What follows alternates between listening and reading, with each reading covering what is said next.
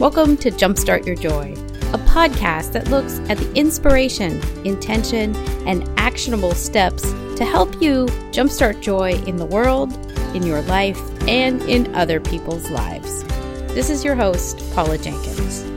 Welcome to episode 168. This week on the show, you guys, I'm so excited to have Johnny Pollard on. He is the author behind the book, The Golden Sequence and he's also the co-founder of One Giant Mind, which is a which is a meditation app and company that trains meditation instructors. I just love this conversation so much, and I know you guys are going to as well.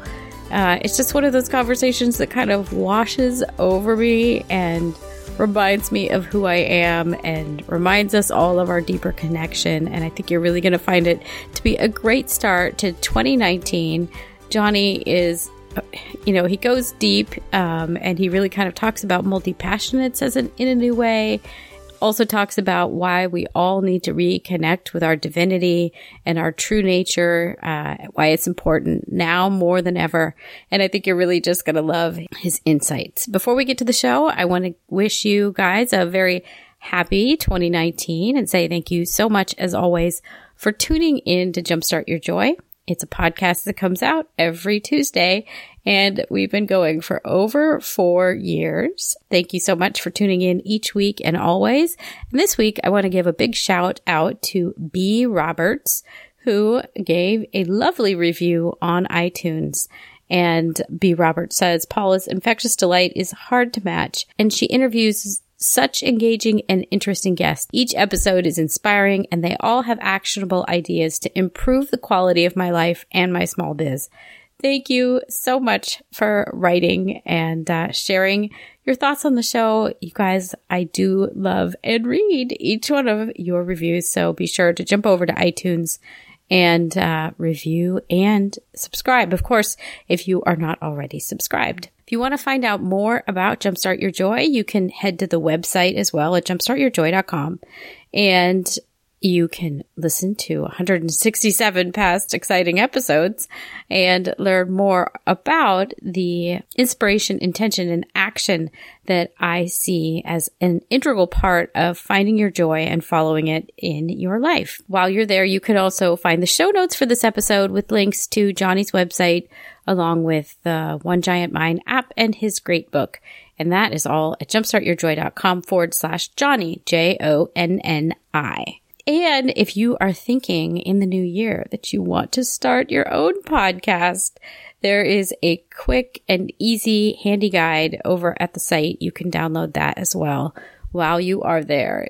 Uh, off of the homepage, it's uh, behind the link that says start a podcast.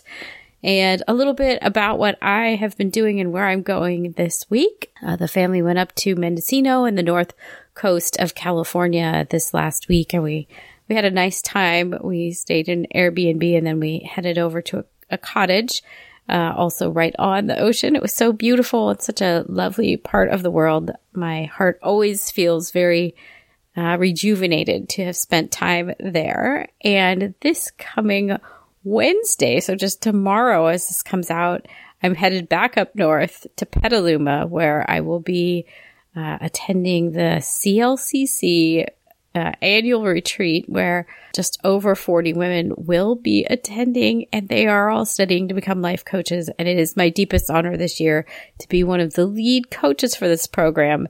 You could find out more if you're thinking of becoming a coach at teamclcc.com. So let's just jump right on in with this great interview with Johnny Pollard.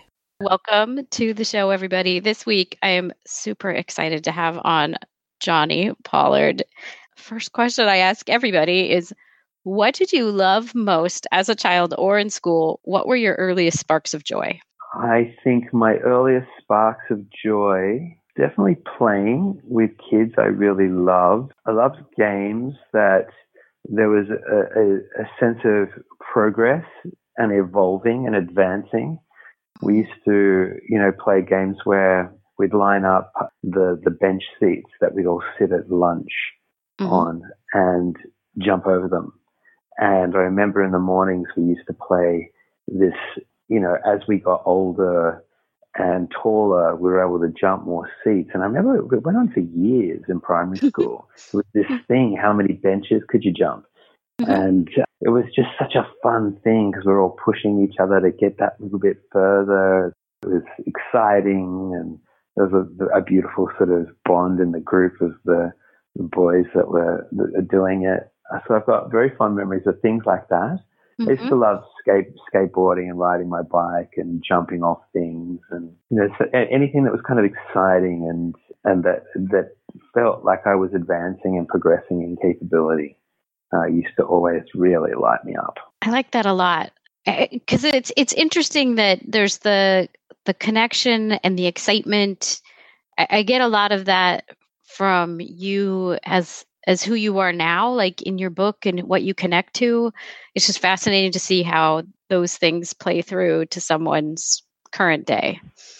Mm, yeah, yeah, for sure. I, that that definitely is a theme that's stuck with me my whole life. I'm always yeah. gravitating towards anything that's going to give rise to greater progression in my mm. capability, mm. and that it's also exciting and it has some some degree of you know connection and community involved in it as well. I feel like you have a very varied background, kind of what some of us would call almost a multi potentialite, multi passionate, where you've dabbled in a lot of things. I, I get the sense. How do you see your path going from from that that boy at school? What were the influential things that then brought you to be the founder at One Giant Mind and and coming into this this knowledge and the and this Vedic tradition? Well, it's funny. I guess from the outside, it would appear, you know, particularly some of the the things that I've done seem quite sort of random and oddly matched, you know, having been a, an actor, a professional role blader, a painter. From the inside looking out, these are all sort of buds off the flower, off the stem, the flower stem that all sort of derive from the one, the one stem. They're just maybe different colors, you know, but they're, they're all the same kind of flower to me. Yeah. For, looking from the inside out, they're all just expressions of, I guess, the the multifacetedness of, of my of my personality. But we're yeah. all very multifaceted, right? we we've mm. all got many dimensions to us. And I was just one of those people that was very insistent on being expressive of all of those and probably sometimes simultaneously. And I mean, I guess that's how I would probably characterize myself um, yeah. growing up as somebody that was just relentless in self-expression and you know just doing what I absolutely loved and and really you know diving into everything that I that I did and giving all of myself to that all all of the different things that I've done in my life all sort of amounted to gaining deeper insight into who I am, what I love, what my capability is. Mm-hmm. And as that kind of continued to be revealed to me, I became more interested in the, the sort of the underlying themes of my experience that unified all of these expressions, you know, like mm-hmm. skating and painting. What was common in all of them, you know, and it was a, a deep desire to be expressive and to share in that, that expression. And it led to the inquiry about what is the source and reason for it all? Is there a greater purpose for my for my creative desire? Is there a way that I can channel this that might be of some greater use and meaning and purpose in, in life? And that, uh, you know, then led me very deep into myself, you know, questioning the whole why of my existence. And, yes. and then desiring to really understand that in the most pragmatic way. Mm-hmm. And that, that's how I've ultimately arrived at who and what I am today in that journey of, of asking why, I, I was fortunate enough to be led to India and to, discover the ancient wisdom that's, that's kept over there. Uh, there's not exclusively Indian by any means, but um, right. is is is very rich there. And I was fortunate enough to to have great teachers over there that were able to satiate my inquiry and lead me deeper, and mm. and and create uh, context for me to be a man from the Western world and to to embody this knowledge in a way that it be relevant to the Western world and to to share it in the way that I am now. That's kind of a, a very broad brushstroke, one color sort of description of the journey. Yeah, I think that's especially helpful because we have a lot of people on the show that do have a multitude of interests and I I like the context that you have given because I think that's a, it's maybe even a little different than anything anyone else has said thus far in 4 years but like that it's mm-hmm. really that and, and I think it's a truth that like it's that deeper inquiry about who am I and what am I here to do and so all these things yeah to an outsider would look like maybe there's not a connection but then the other exciting thing is of course there's always there's a daisy chain that connects all of them for the person who's seeing it from the inside out which i think yeah. is, is, interesting as well. It's just society wants us to be oh you're a doctor or a lawyer or whatever right? So then when we see these outcroppings of interests in a different way it's it seems unusual.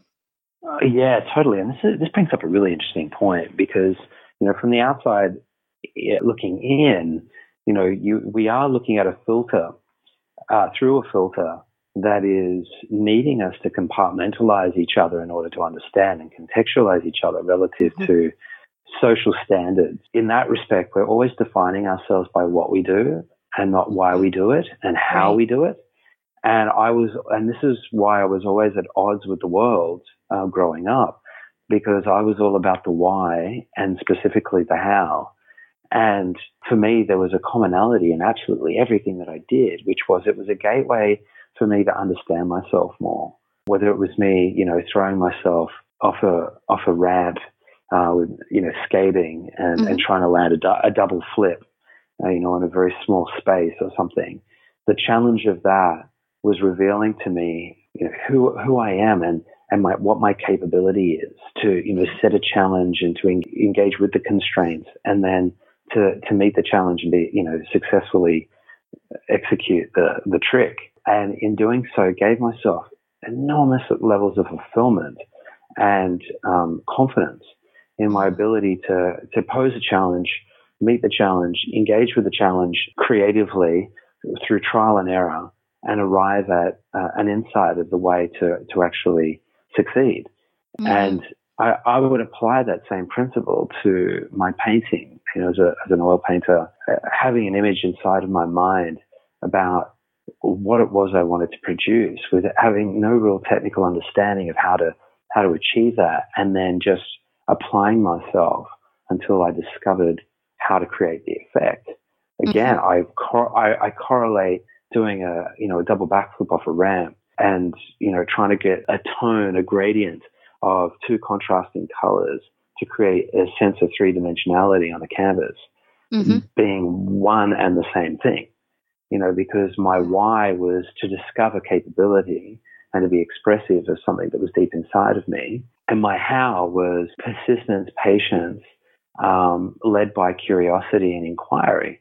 That again was underlined or driven by a creative desire, which is essentially what we are as human beings. Right. We're, we're knowing creatures that are driven by an impulse of creative intelligence to be expressive of ourselves. Mm-hmm. And this is the underlying sort of tenet of, of the teaching and that's contained in the Golden Sequence, my, my, my latest book. Mm-hmm. And I always start off with any of my teachings by defining our humanity th- through this lens is that who and what we are essentially are creative beings that are governed by this desire to be expressive.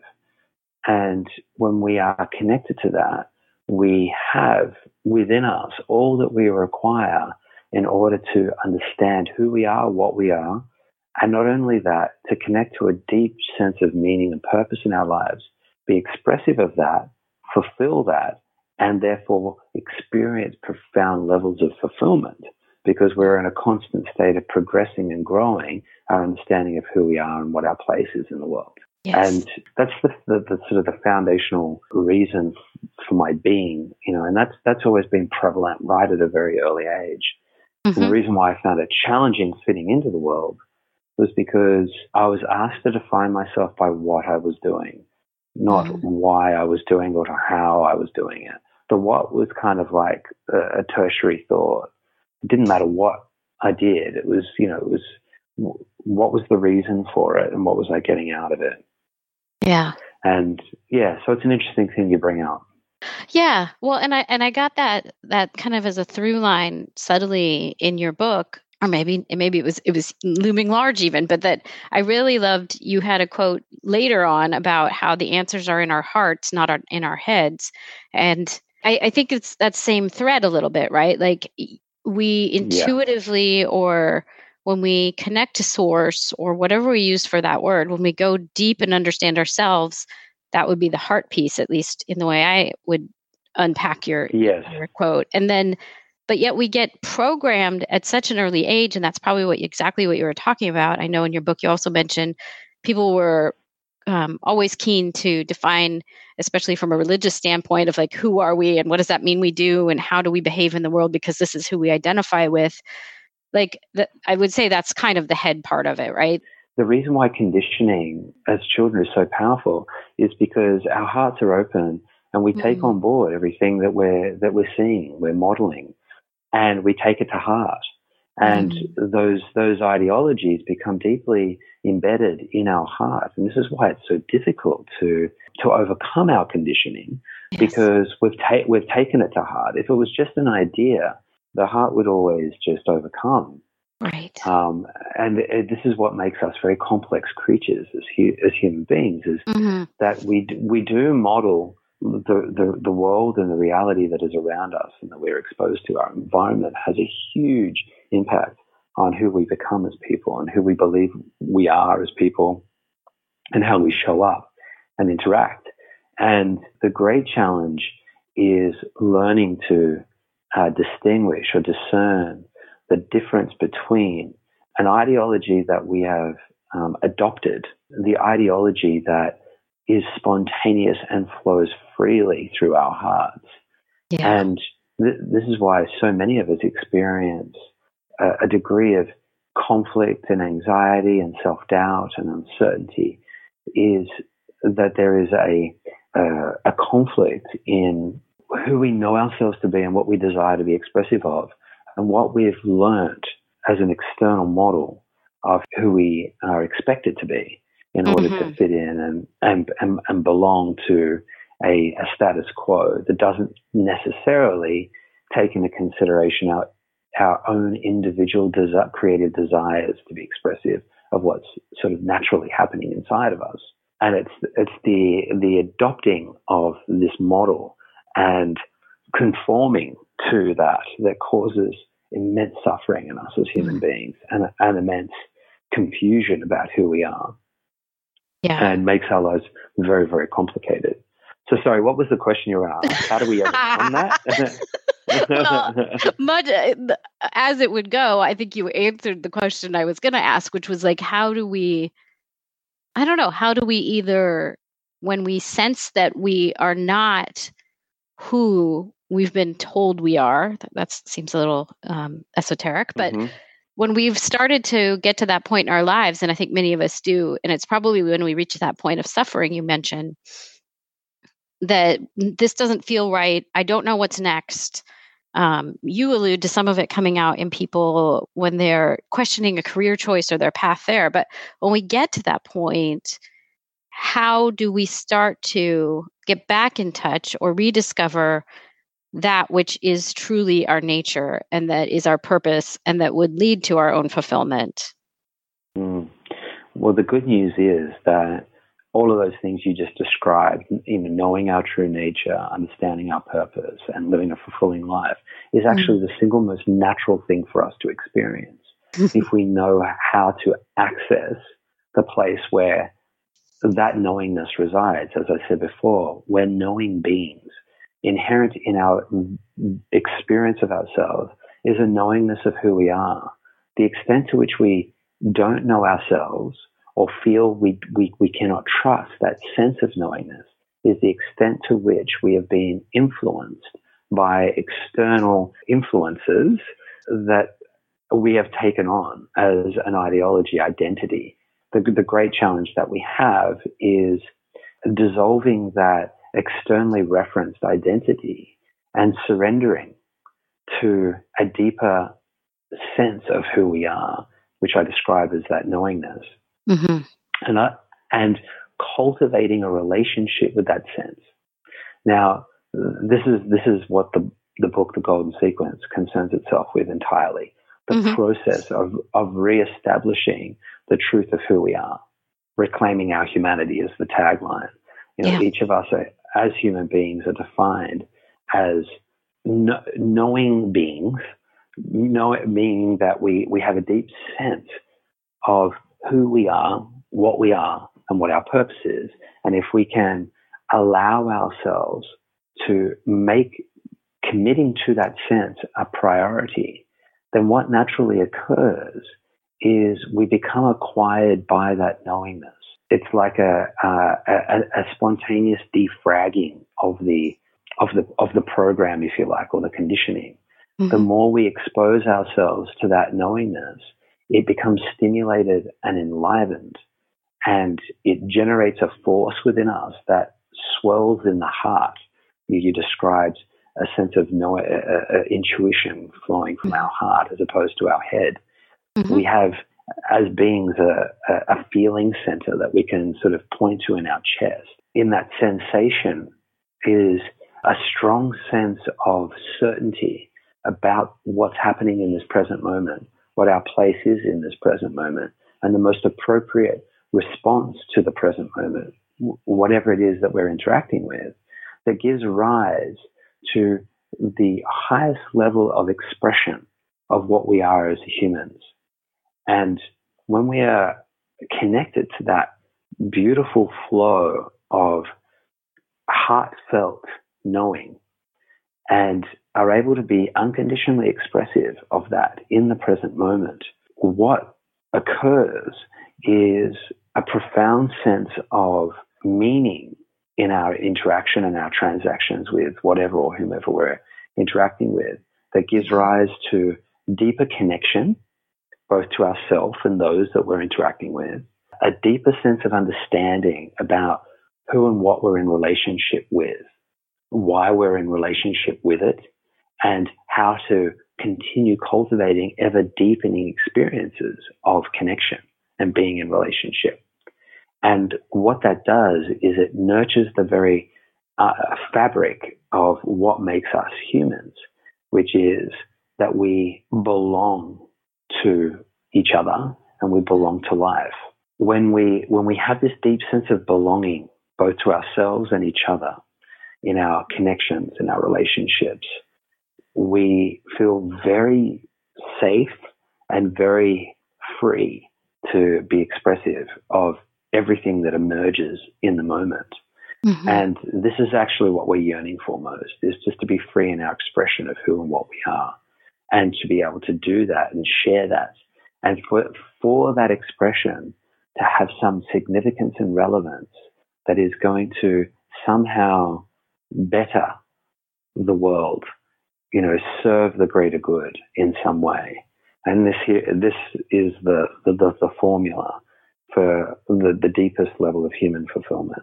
Being yeah. free to fully express your heart and for that expression to be somehow contributing to others experiencing a greater depth of themselves and um, feeling loved and supported in some way that enables them to feel free to then pass that on to others. Yes. What that ties back to the fulfillment is our purpose part of the four golden insights. Would you like to go through those four? And then, of course, I have questions about the fulfillment part because I think that's like so, I, ah, it's so hard to crack once we're already on our way. But yeah, would you go through the four golden insights? Yeah, sure. I'd love to. So the four golden insights are aphorisms, if you like. They're like the, the cheat sheet that mm-hmm. defines who we are, why we're here, and how best to bring ourselves into the world to give rise to the most fulfilling and meaningful experience as human beings. And so the, the purpose of the, the four golden insights are to, to act as pillars whenever we are experiencing some kind of dissonance or anxiety or uncertainty to reestablish our foundation. And they are the precursor to the actual golden sequence technique, which we can talk about as well, mm-hmm. if you mm-hmm. like.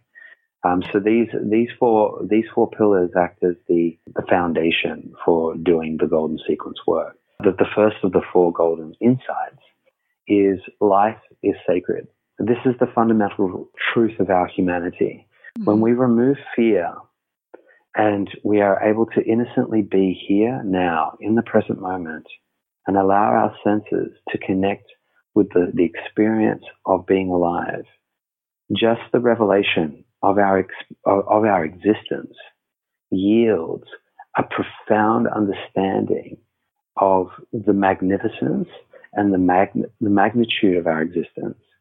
The fact that we are aware and can comprehend that we exist in this extraordinary universe and, and comprehend the level of intelligence, the, the magnanimous nature of it, how big it is. It's just, it's extraordinary. The revelation is that, oh my goodness, I exist. And isn't it extraordinary? and uh, isn't it the, the single most precious thing?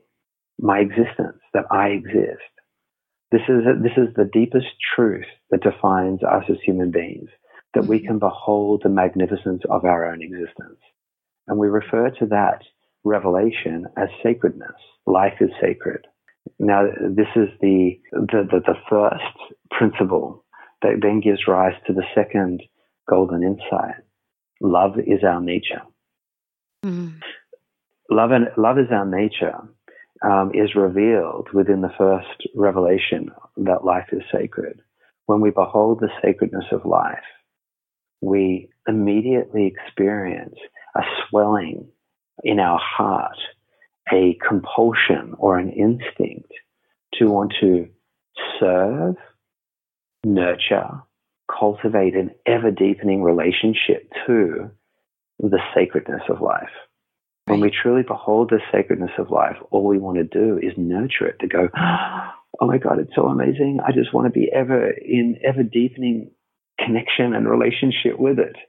Mm-hmm. And I define this as love.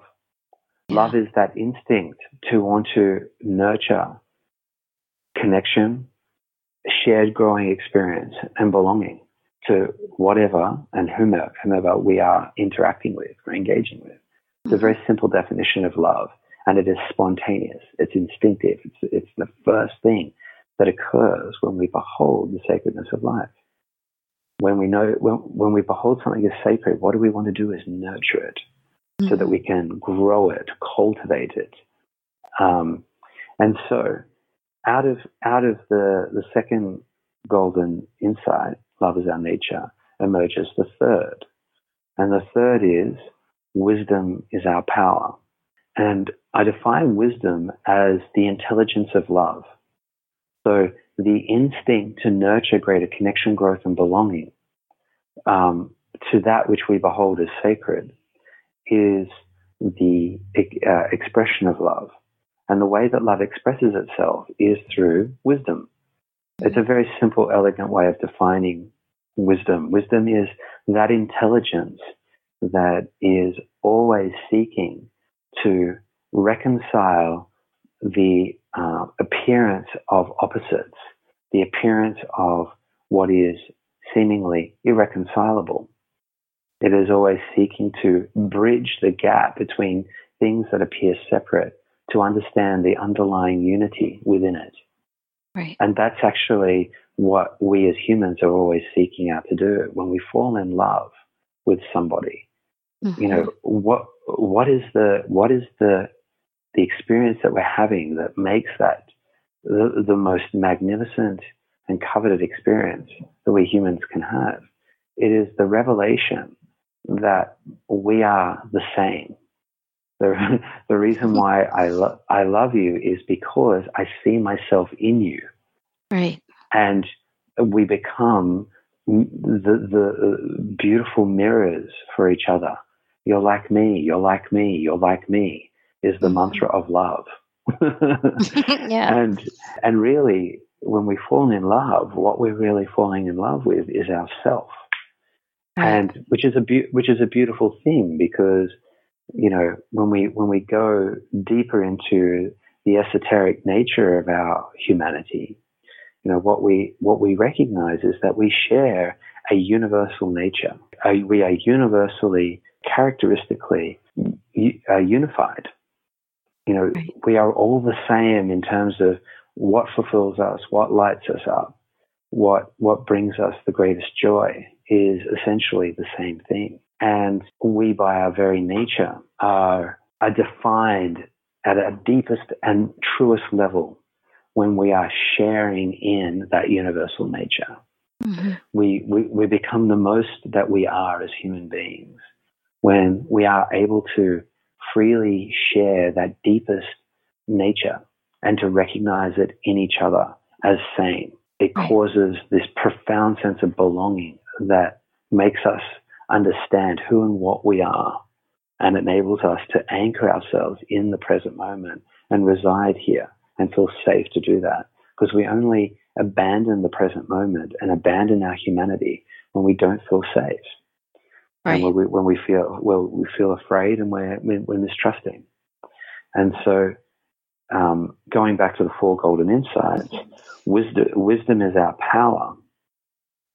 Wisdom is the intelligence that informs us of how we can sustain connection to the present moment, to constantly be nurturing a deep, heartfelt, loving connection with whatever and whomever we are engaging with irrespective of whether they see the world the way we see it, right. to still have the power, the immense power to create a unity experience, a connection with somebody or something that is so insistent on defining themselves as being different. this is power. And when we look at all the world's problems right now, it is the the insistence on defining what makes us different, separate from each other, mm-hmm. rather than what unifies us, what we share in, that reminds us of our responsibility of belonging to each other. Right. It's the ignorance of our responsibility of belonging that is creating all of the problems. If we abandoned all the things that we were so attached to that define us as being separate and different from each other. If we could just let go of that for a moment and put our attention on what it is that unifies us as humans, it would immediately awaken the deepest sense of responsibility to nurture belonging. And mm-hmm. we would start moving in the direction of resolving our differences, reconciling our differences, so that we could coexist symbiotically, which is to say, coexist with a, a, sense of responsibility for that transaction to always be mutually beneficial. Right. And and and this is what I describe as uh, wisdom. Wisdom is mm-hmm. that power to always be generating mutually beneficial dynamics that the, the truth of who we are is always highlighted, that we are interconnected, we share a universal nature, and our highest experience is gained when we are always cognizant of our responsibility to be serving each other and to be nurturing each other. There's that big, maybe elephant in the room of how do we start to shift that sense with one another? I mean, it's obviously only thing I can ter- control is what I can do for myself and mm. immediately right here, right now. But how do we start to shift that when there's so much antagonism and separateness? How do we mm-hmm. bridge that gap? We, we have to graduate ourselves into the position of embodied leadership. And mm-hmm. what that mm-hmm. means is em- embodying the truth of who we are. And when. I say wisdom is our power, I mean that literally. When we embody love and and be expressive of it through wisdom, mm-hmm. we become powerful. And right. what does power mean? The ability to influence the environment around us.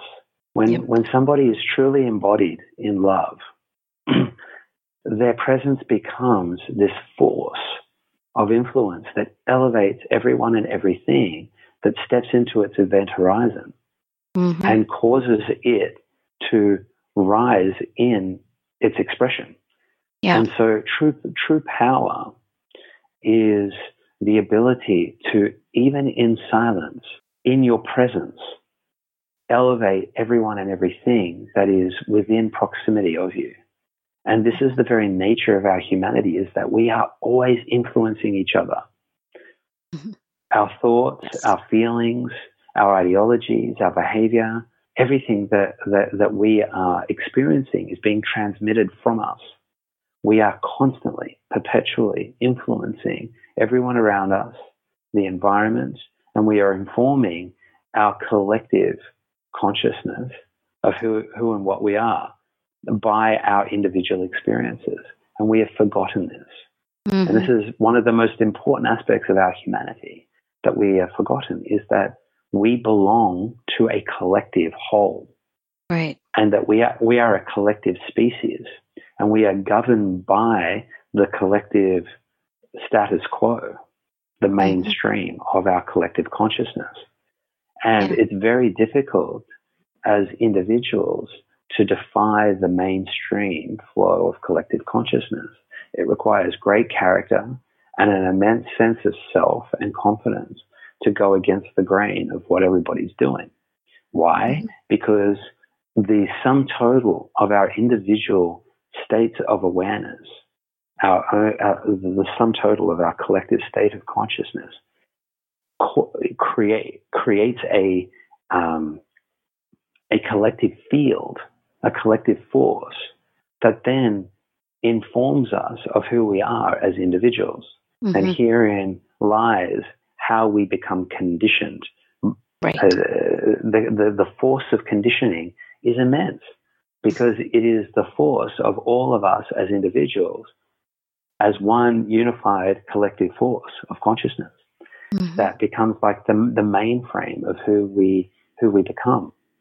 And so we have an immense responsibility that if we know that we are not being who we know we truly are, then we have a responsibility to enliven and awaken that truth because that is the force that is going to be emitted into the collective field of who we are and start informing who we are of the truth of who we are. and if we if we're just constantly conforming to the mm. fear of influence from from outside of ourselves and not committing to the truth of who we are, then the world will never change. Right. And so you ask the question, how do we, how do we, how do we embody, how do we create the change? We must first embody it. We must first mm. embody the truth of who we are, right. admit that into the world and start what, start observing the profound influence that we can have through our kind, loving, wise, powerful hearts. Mm-hmm. This is the solution. This is the pathway out. There is no other pathway out other than each of us as individuals embodying, embracing the responsibility of our humanity, mm-hmm. and mm. uh, and and nurturing it as the greatest and most important aspect of our huma- of our purpose, which right. leads to the fourth golden insight. Fulfillment is our purpose. Fulfillment is the experience of being expressive of who we truly are. The gross misconception around fulfillment is that it is an acquisition game, meaning that we acquire fulfillment through acquiring things outside right. of ourselves relationships, jobs, wealth, status, fame, sex, all of these things. Mm-hmm. We don't actually gain fulfillment through the acquisition of any of these things. We can gain moments of kind of, you know, momentary contentment, but true fulfillment is um, born of through knowing ourselves, knowing who we are, what we are, what our me- meaning and purpose of our existence is, and being able to fearlessly be expressive of that in every moment. And for that fulfillment to be something that we export, not import. Fulfillment is not something that we import into ourselves through acquisition. It is something that we export through the knowingness of who we are. Fulfillment is an internally referenced phenomenon as is love. You know, when we fall in love, we're not, the love is not happening outside of ourselves. That love is happening inside of ourselves. Mm-hmm. It's an experience that's happening within us. And so fulfillment is happening within us and it is generated from within us. And when we realize that fulfillment is really an expression, expression of our knowingness of who we are, why we're here, and how to um, bring that uh, experience of ourselves into the world in some meaningful way that is going to trigger that in others. Mm-hmm. When we when we realize that we can do that and we make that our purpose, then we have found the formula for the most enriching and powerful life available to us. And so mm-hmm. that's why the fourth golden insight, fulfillment is our purpose, sort of culminates all, all the three prior building into it. it it's kind of, it caps it off. Life is sacred. Love is our nature. Wisdom is our power. And through that power, we, we, we realize fulfillment is an internally referenced thing. And when we make that fulfillment our purpose, then we have everything that we require to, to keep our humanity stable, to keep the truth of our humanity always present, online, in the moment, and immensely forceful in terms of being able to stimulate that in others, awaken mm-hmm. that, enliven it in others. Right. Mm, yes, that's the good stuff right there. Well, and, and yeah. it, it strikes me as you're saying it, and as I read it, was like that's the thing. Like I endeavor to do, you know, like that's the jumpstart your joy. That's the reminding of like, no, here's your divinity. Do you can you remember this piece of yourself and get back in mm. touch with that and live that forward? Because I think that's what the world or I don't I don't even know what the force is that wants us to play so small and and wants us to stay in that conditioned state. I, but like how does that work? Like where does that come from? Let's just call that out for what it is.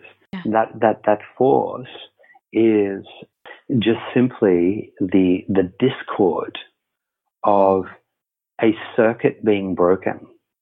Okay. Now, energy energy is always flowing. And when an energy has a circuit to flow through, the flow of that uh, of that energy is coherent. There's no resistance, and so it, the, the, with with zero resistance, the energy can flow coherently.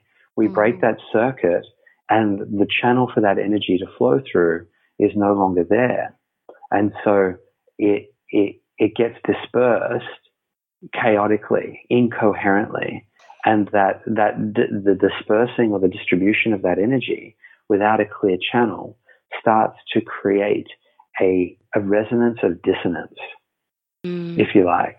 Yeah. And look, if you think about the human heart mm. and our sense of awareness of ourself, when we put the fact that we can put our attention in, on our heart and connect with the feelings there, mm-hmm if if we're experiencing anxiety, it means that there is some circuit in our heart that is not connected to allow the flow, the truth of who we are, which is that we are immensely powerful, creatively intelligent, and in and and capable of meeting any challenge and demand that life throws at us in the present moment to mm-hmm. transform mm-hmm. that experience into something that is evolutionary, something that is progressive for us, something that is going to inform us of our ability to progressively move from one version of ourselves and iterate into the next and into the next and into the next, because that's all that's happening. Mm-hmm. And when when we forget that, a circuit is broken and right. there is a, a dissonance that is created. And that dissonance we call fear. Mm-hmm. Fear is just the disconnection from the truth of our capability. It is a, a epiphenomenon, a secondary effect of the circuitry of connection to our humanity being broken. Mm-hmm. And so when we reconnect the circuitry, when we sit with ourselves, and we'll talk about this because that's what the golden sequence is it's technology mm-hmm. for reconnecting the circuitry. Yeah. So when we experience fear, that dissonance causes a, a, a physiological effect which says that there is danger Mm. We are we have we have lost connection to our our sense of capability. We have lost connection to our sense of knowingness. We don't know where we are. Therefore, we are vulnerable and yes. susceptible to a threat. And what we need to do is be ever vigilant and on guard for danger. And so what we do is we, we abandon the intelligence of love and the mm-hmm. present moment and we replace it for a hyper strategic defensive worldview that is always forward looking, always looking into the future to try and preempt a, a threat that is almost always imagined. Right. It's not even real. Right. And when we are exposed to that reality for too long, we normalize it and we right. forget that love and power and fulfillment are even an option. We have a very faint um, sense of it that is experienced more as a, a yearning and a longing, and for most, a, a deep sort of sadness mm, because yeah. our so, our souls mourn the disconnection. Mm. When we are di- when we are disconnected and we are not yeah. fully expressive of our humanity, our souls it, it, it grieves. And mm-hmm. If you feel if you're somebody listening to this and you feel this deep sadness, you don't know why. It's it's that. It's the right. soul grieving. And yeah. what what you need to do now is start tending to that, that that sadness as you would a child in the corner of a of a cold dark room, curled up in the corner, crying. Right. What would you do? What would you do to that? if you if you, you would embrace child, that child, you would go to comfort them in some way. Yeah. Our instinct is to go straight over there, take a warm blanket, Mm, you know, yeah. turn, turn on turn on a warm light, bring a pillow, mm-hmm. hold them, and go, "Hey, what's going on? Are you yeah. okay? We're You're connected. Okay? I, am here, here, now. Yeah. yeah, yeah. And this is what we need to do. We need to we need to parent ourselves. We need to go over and give ourselves a bigger old hug and hold on to ourselves. Mm. Allow our process of establishing trust because initially that child is probably going to reject you, might push you right. away initially. Because it's you? been a Why while. It doesn't know you. It's yeah. it's still scared and confused. Yes. Yeah, exactly. Oh exactly. We can we can reject ourselves. We can reject our own love. You know, mm. we go to mm. give ourselves self love and we can tell ourselves we can say all kinds of mean things to ourselves when we try to give ourselves love. And yeah. it can it can hurt. It can actually hurt giving ourselves love. You yes. know, why have you rejected me? Why have you rejected me? This is and this is so primal to us, by the way. Mm, it really and, is, and, yeah. And we, we need to learn how to sit to, to, to be the adult in this dynamic. And despite the fact that we reject ourselves and mm-hmm. and push ourselves away, to stay and to continue holding, holding tightly and going, yes. No, it's okay, I'm here. Okay. No, it's okay, I'm here. Yeah and, and you're giving me goosebumps because there's like I the, like I mentioned I have a background in religious studies and my very favorite I just got to put this out there my very favorite yeah. line in the Bible which is a very it's a strange one to be favorited but is when Jesus cries out on the cross and he says father father why have you forsaken me that's mm. this moment that's what you're just yeah. talking about like that's the yeah. thing mm-hmm. it's it's mm-hmm. unconditional love but for yourself and you're still mm-hmm. you're going to cry out and say mm-hmm. why have you forsaken me because you you may have like it's uncomfortable but here it comes and when you put that back on yourself and you can love yourself in that way it's it's what the reconciliation of all things so beautifully put and that correlation is spot on Ugh, you know that's yeah. that's exactly what was going on and right. you know and, because it's the Trinity and the wisdom. Not, uh, uh, you and I could have an entire discussion around this thing, but like, mm-hmm. wow, yeah. yeah, yeah. I mean, ultimately, you know, what Jesus was trying to do was demonstrate that even in the face of death, we can discover love. Mm-hmm.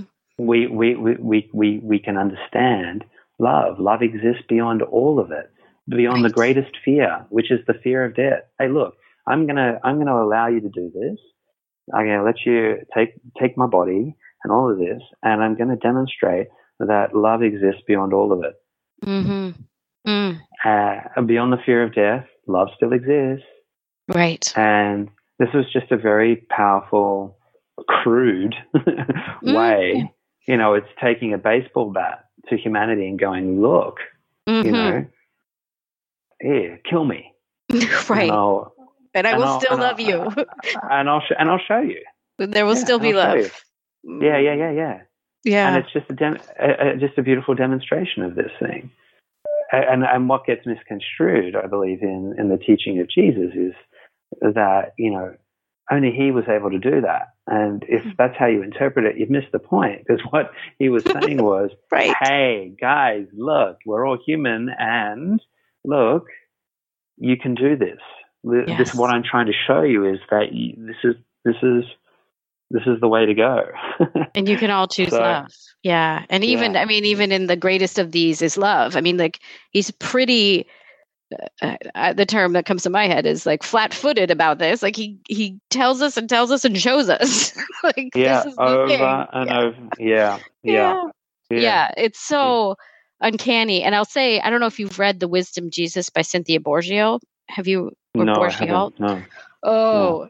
I don't know if you're reading any of those things, but for the audience, I'll put it in the show notes. But it's the whole unpacking of how Jesus is teaching, or very much within the wisdom literature and like the wisdom tradition, which w- is mm-hmm. very unlike a lot of what Christianity will say today. But uh, I'll I'll rein that yeah. back in. But yeah, no, it's great. Yeah. yeah. I mean, he was he was a you know a, a very enlightened seer, mm-hmm. um, yes. and someone who had spent his his life sitting and deeply reflecting on the nature of, of, of existence, and then awoke to the truth and was compelled by that immense responsibility and yes. stepped out and started teaching. Mm-hmm. And, you know, there have been countless, uh, you know, beings that have walked the earth that, that, that have, have done the same in India.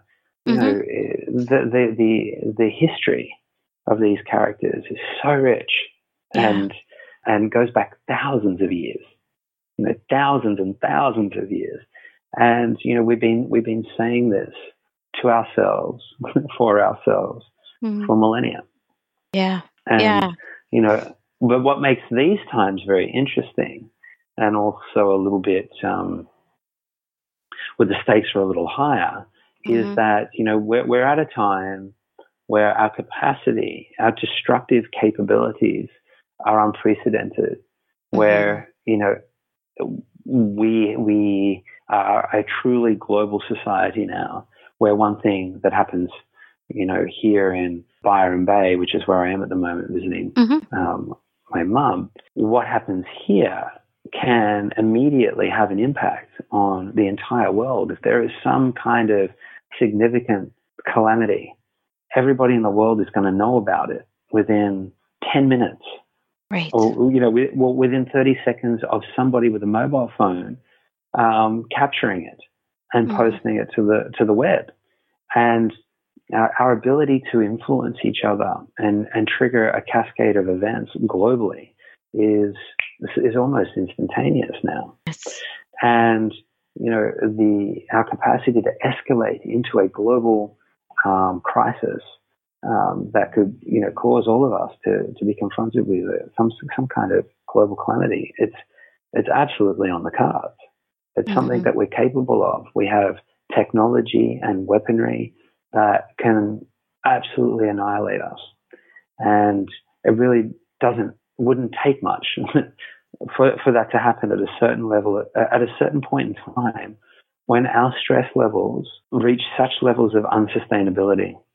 And we're heading, we're heading in that direction. Our, where our stress levels uh, have become so high that we become so incapable of detecting the subtlety and the fineness of our humanity, our, our sense of responsibility, our love, because we all know that when we're so stressed, our ability to, to connect with each other is completely compromised. Yes. And, and that's what we're, we're, we're noticing in the world right now is a global stress epidemic that is causing us to become so dangerously removed from our humanity that it's causing us to behave in ways that are so terrible and so disconnected from our responsibility to be of service to each other mm. that um, we can no longer afford to just keep operating like that with the belief that, well, you know, if that thing happens over there, it's not really going to affect right. anything over here. So what does it matter? We now need to see the world in a light where we as individuals, wherever we are in the world, are, are actually having a, a great impact on it. Mm-hmm. And it is our individual responsibility to get into the highest state of love as quickly as possible to mitigate that the the, the proliferation of stress and right. disconnection and ignorance of the truth of our humanity because that is the only thing that is going to destroy us and the uh, and the the only thing that is going to uh, cause us to emerge out of this danger is the revelation of our humanity and our responsibility to to be of service to the whole thing. Mm-hmm. And we, we can only connect and experience that when we connect with ourselves and right. come to know ourselves and who we are, which brings us back to the Four Golden Insights. yes. Life is sacred. Are you living as such? Do you live each moment with an awareness of the sacredness of, it, of, our, of our existence? Do, do you connect deeply with the experience of love? Are, are you experiencing love in this moment? Do you mm-hmm. feel a spontaneous, involuntary impulse to nurture greater connection, growth, and belonging with everybody and everything you behold? Mm-hmm. Do you feel a sense of a deep sense of intelligent knowing of how to, regardless of whether somebody's in agreement with you or not, uh, do you feel a sense of how to connect with others to cause them to to let go of their defenses for a moment, to open up and to move into their heart and connect with you in in this loving way? Mm-hmm. Do you have that that power to cause that in another person? And yeah. to what extent are you living this as your purpose? This is the call to action. yeah. If we can, if we can, you know, embrace this as individuals, then we will transform the world. Mm. And this is this is, as far as I'm concerned, you know, our only way out. Yeah, that no, was the time. No government. Yeah, and no, no, no, no government's going to do it. No policy's no. going to do it. Know, you know, no, no NGO, no, we can't outsource this. No. no. None of this can be outsourced. We all have to recognize the role that we play here. Yes. Right now. And and get on board. Agreed. Mm, this is such good stuff, Jonni. I'm so glad. Thank you for unpacking all that. If someone wants to find out more about the Golden Sequence, where can they find you and find your book and, and find the app? Um, so the the Golden Sequence book can be bought online anywhere in the world now. It's, it's mm-hmm. released globally everywhere, like Amazon, Barnes and Noble, mm-hmm. uh, Booktopia, all these different places you can buy. You can buy them online. Uh, the app, the One Giant Mind app. So that uh, One Giant Mind is a, a, meditation organization that's promoting the benefits of meditation.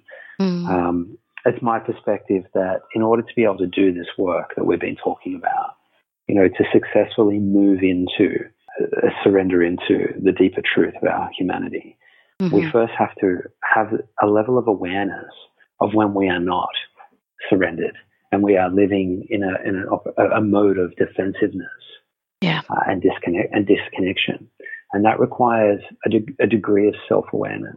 And meditation is the technology that enlivens and awakens self-awareness to the extent that we're always witnessing the experience that we're having.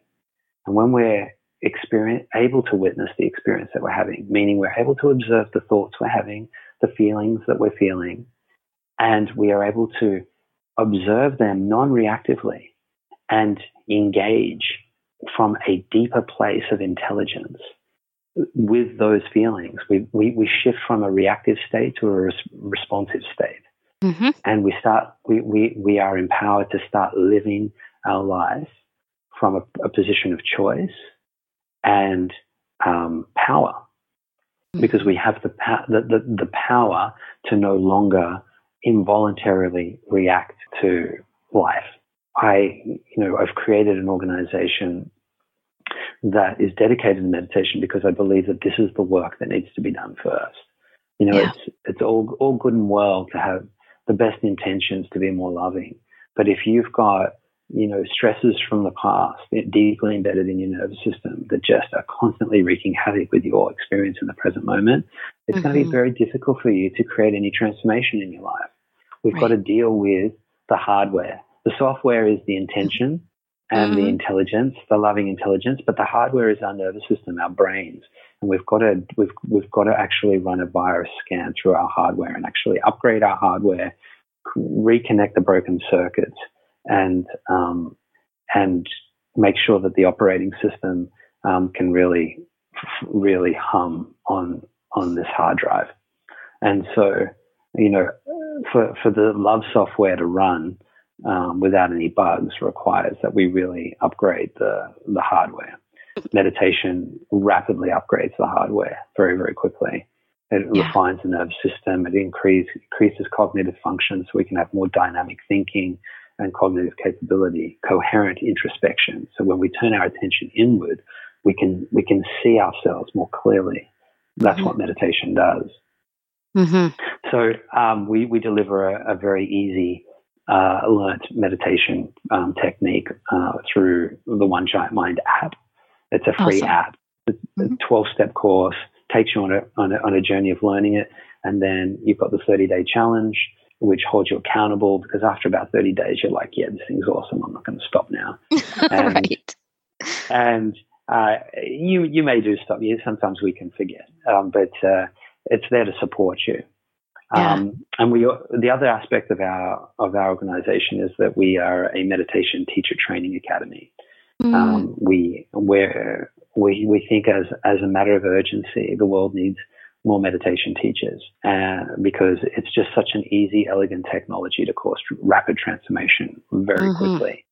And yes. it doesn't matter what, what you what you do, what your profession is, what your interest is. If you're passionate about um, unfolding human potential, you feel called to this work, then we, you know, I, I strongly encourage you to come and check out our training. It's um, very achievable. It doesn't require a huge amount of time. Um, it's very affordable, and it is one of the most fulfilling ways that you can bring yourself into your community and be of service. Is making it. yourself available, and it's a great way to supplement your income as well because you you know you you charge for your courses, and it uh, you know at, at an affordable rate that makes it you know just a win win win win win win win for everybody. Yeah, I love meditation. The variation I learned was from a Franciscan nun, and it's centering prayer, but it can be completely non religious. And yeah, when I get into the practice of it, and I've led it before too, it's like the fear comes up of what what am I going to find? I mean, it is uh, kind of intimidating what to sit with oneself for a while, but I have found that it is truly amazing as to how you can kind of silence things and get back in tune with that connection of who you are and what it is that your purpose is here for sure. Mm-hmm. Yeah, it, it, it just amplifies amplifies what we are. Yeah, what we truly are. And we, yeah. you know, we the only thing we have to fear is fear itself, and all you mm. need to do to yes. confront fear is look at it and feel it and see it for what it is, you know, mm. and and then we're free of it.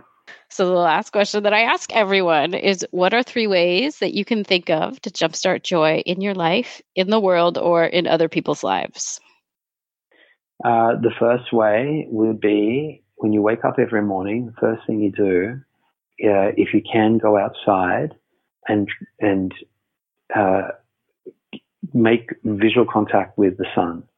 Mm. Because what this does is it connects you to the the physical source of life on the planet, and it makes you realize that you're existing in an extraordinary reality, in a, on, on an extraordinary planet in an extraordinary universe, and just for a moment connect with the reality that you know we are on a, a planet that is hurtling around the sun at 66,000 miles an hour, that and the sun is hurtling around the galaxy at 1.3 million miles an hour.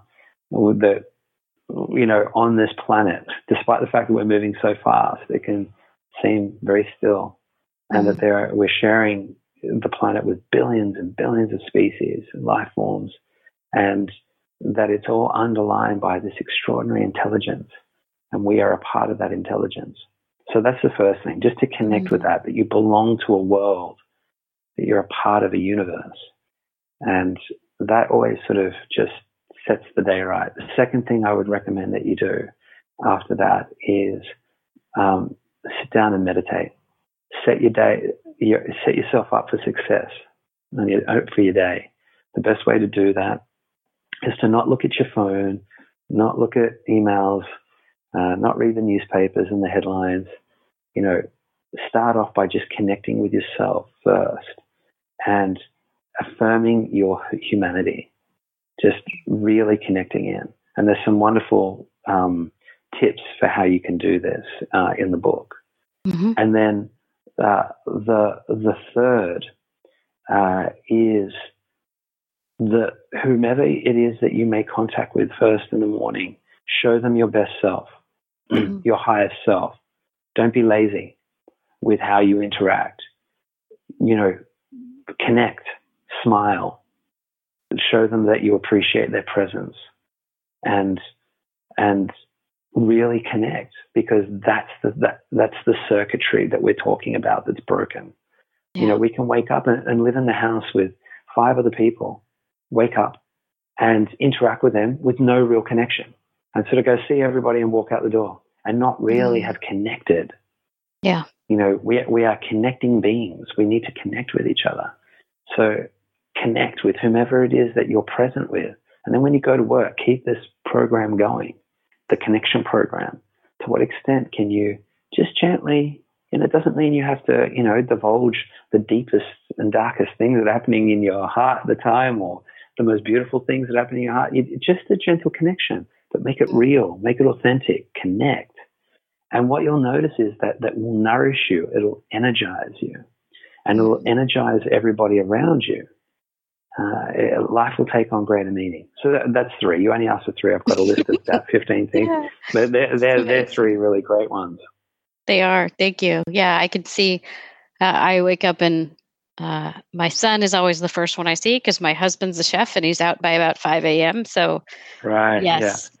That the little kiddo, he and I. Yeah. Yeah. Yeah. Yeah. Well, it's, it's very easy, easy to, to, do it with them, right? mm, yeah, they're present all the time in the, uh, most the amazing way. There. Yeah. yeah. Mm. Well, thank you, Jonni. Thank you so much for being on. This has been amazing. My pleasure. It's been a juicy chat.